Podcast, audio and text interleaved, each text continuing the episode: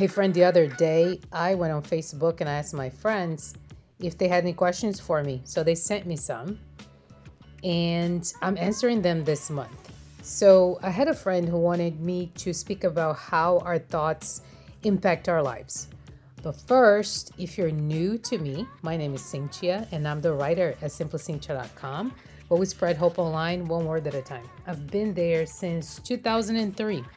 Yep, this is a big year for the blog, so I'm very grateful that you found me here.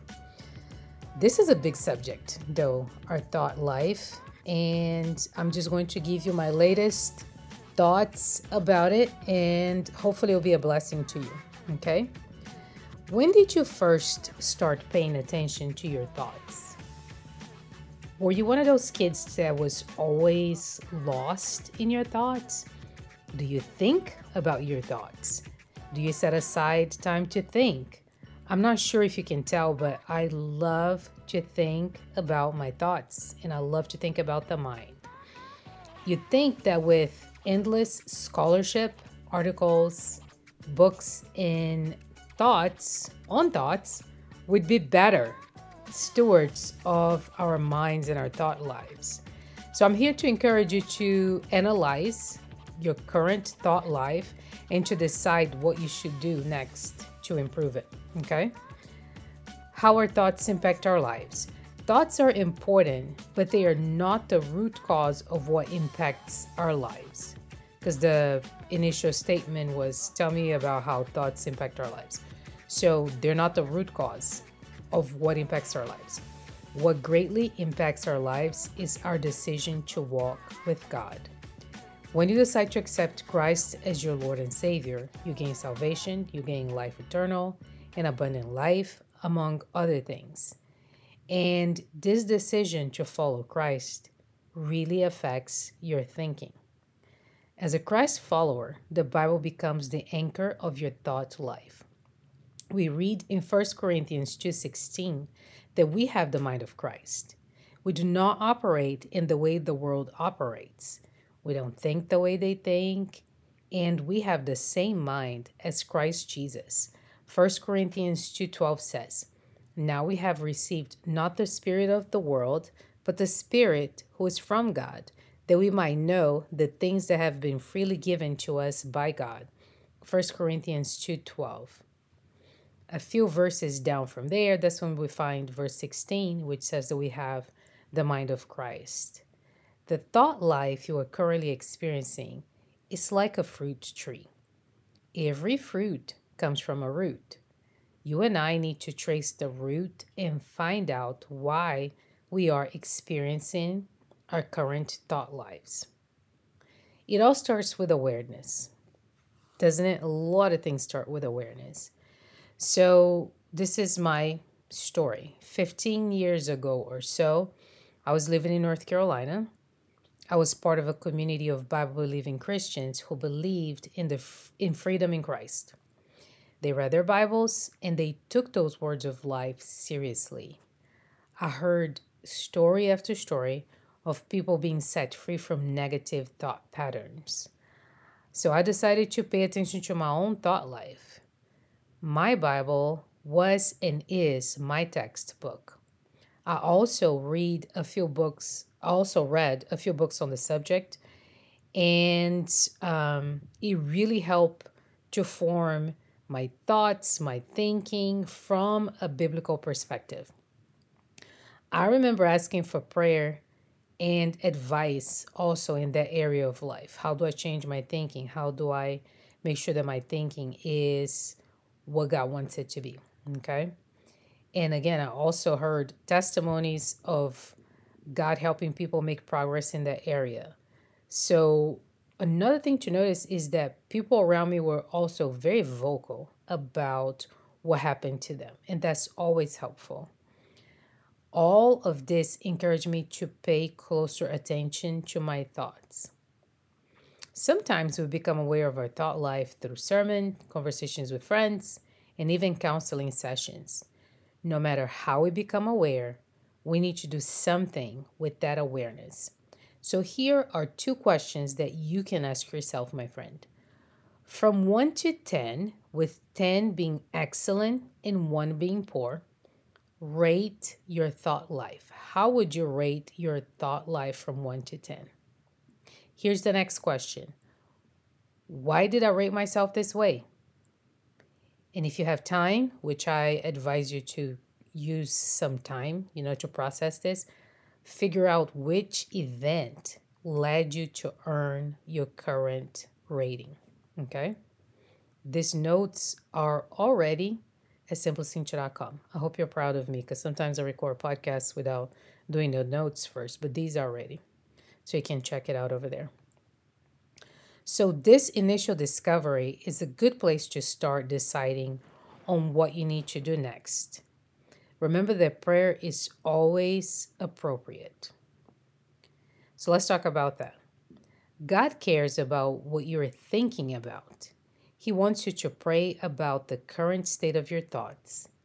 He will both lead you and guide you to His freedom. Since my North Carolina years, I've been praying about my thoughts. God always leads me to be anchored in His Word, which is the Bible. We moved to Texas when the kids were little, and the demands of life, which were all good, were weighing on me and so are the cares of life, which are not always good, were so heavy as well. I decided that in addition to Bible reading, which I was doing daily, and I was going to counseling whenever I needed, I needed to monitor my mind a little bit closer. So after praying, I felt that while I was experiencing freedom in Christ, I could have a better mental space. I started to analyze the content I was listening to. So, my professional training and master's degree are in journalism. I love the news. I love listening to it. I love reading it. I love discovering new content. And during that time, I was feeding my mind with a heavy amount of news content. Because I studied journalism, I know that part of the formula is based in fear. I was feeding fear to my mind for a large amount of time during the day on a regular basis. Friend, even one second of fear is not ideal for a child of God who wants to live in freedom. Once I realized what my problem was, I had to vote on the solution.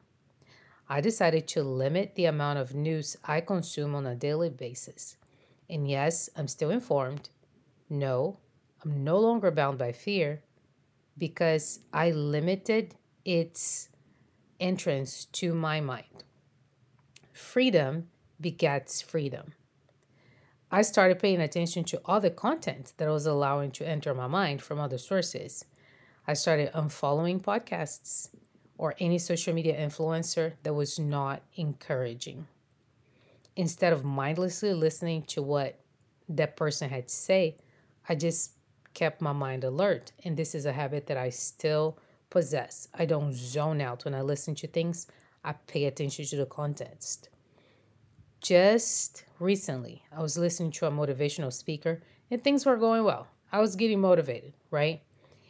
And he made a statement about the mind. And I said out loud, This is ungodly. So I turned that audiobook off and just stopped listening because I don't agree with it. And I don't think it's because I can't agree with people. I can, and I'm okay listening to people that I don't agree with. But there's a difference between listening to somebody's opinion and you feeding your mind with that so that the content that it you that you are allowing to enter your mind is producing fruit. You see, there's a difference in there.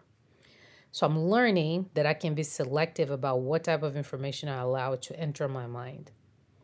The enemy's fight is to gain mindless followers who do not guard their hearts.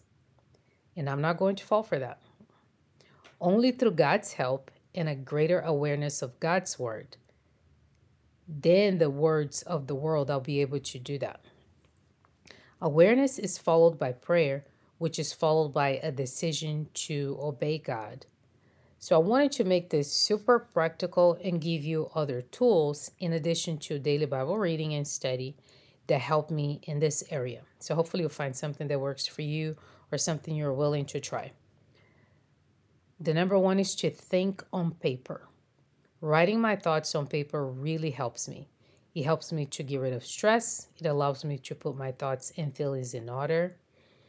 And if I think on paper during my Bible reading, it allows me to retain what I learn. Any piece of paper will do. The goal is just to start writing. Okay. Here's another thing to try. Think about what you think about. And I have a few steps that goes along with this.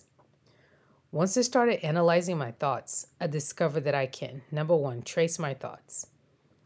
If my thoughts are serving me, if they're good, if they're like they're not causing any turmoil to my heart, fine. If not, I can pray and I can decide what I'm going to do next to change them. Okay? Number 2, feed your thoughts. The best food for my thoughts is the Bible. And I had to make room for it. I let go of hours of fear based content to make room for the good news. I also pay attention to other areas of life, such as sleep and hydration. You'd be amazed at how you think better with plenty of sleep and water in your body. So, different things to think about. And number three, speak out loud. If you hear a wrong thought pattern trying to take root in your mind, talk back to it. Speak the truth of God. I do this all the time, speaking out loud. And I really don't care who's around. Most of the time, I'm by myself or it's just me and the kids, you know. But speaking out loud breaks the secrecy pattern that our minds carry in silence. It alerts the rest of my body that there is a better way in Christ. So, I also want to tell you that this is a lifestyle. Changing your thoughts is a lifelong lifestyle change. It is similar to the process I went through when I needed to lower my blood pressure so my health could improve. Um, I told this story to my readers. I think I've told this story several times, but check this out. So, when somebody says, This is a lifestyle, usually you're like, Yeah, yeah, sure, I'm not to do it. But consider the lifestyle changes that I made in order to lower my blood pressure years ago. I had to change over time the types of food that I eat, how much I move my body, the types of restaurants I go to, how much sleep I get at night, how much stress I entertain, how I manage stress, what I believe about the foods that God created, how often I go to the doctor, what I teach my children about living a healthy lifestyle, and also the people that I hang out with. So, those are some things that I had to change over time and that greatly influence um, the health that I'm enjoying today by the grace of God. I basically turned into a new person because I decided I wanted a better life. So, when changing your lifestyle, the way you introduce yourself also changes. And I was thinking about that because sometimes we introduce ourselves not by who we are, but by our issues. You know, so instead of introducing myself by saying, Hey, I'm a walking heap of stress. Hey, I, I got high blood pressure. You know, I was able to say, I'm a free woman in Christ. I'm Cintia and I'm, I have this freedom in Christ, you know? So, something else to think about. I want you to encourage you to think about how to introduce yourself. To introduce yourself by your mental struggles, or do you want to change your thought life as a biblical way of living so that you can introduce yourself for who Christ created you to be? Okay. And it's not about perfection because I think we all are dealing with something at some period of time. I know I've been living this healthy lifestyle for a little while, but we all have stuff that we're dealing with right now. So God doesn't see us through our issues. He sees us for who He created us to be. He sees us with eyes of love. And I believe that it is always wise to introduce ourselves as God sees us. Okay. So here's some things you can do immediately in order to have a better thought life. And it is found in Philippians 4, verse 8. This is a more modern version. It says, Finally, believers, whatever is true, whatever is honorable and worthy of respect, whatever is right and confirmed by God's word, whatever is pure and wholesome, whatever is lovely and brings peace, whatever is admirable and of good repute, if there's any excellence, if there's anything worthy of praise, think continually on these things. Center your mind on them and implant them in your heart. So here's how we take action. Number one, feed your thoughts with the Word of God so the source of your thoughts can be godly. Number two, pray. And number three, decide what you will do next to improve your situation. God's for you, and you certainly have what it takes in order to live this beautiful life that God is giving you. This is your friend Cintia with SimplyCintia.com. We spread hope online, one word at a time. Bye.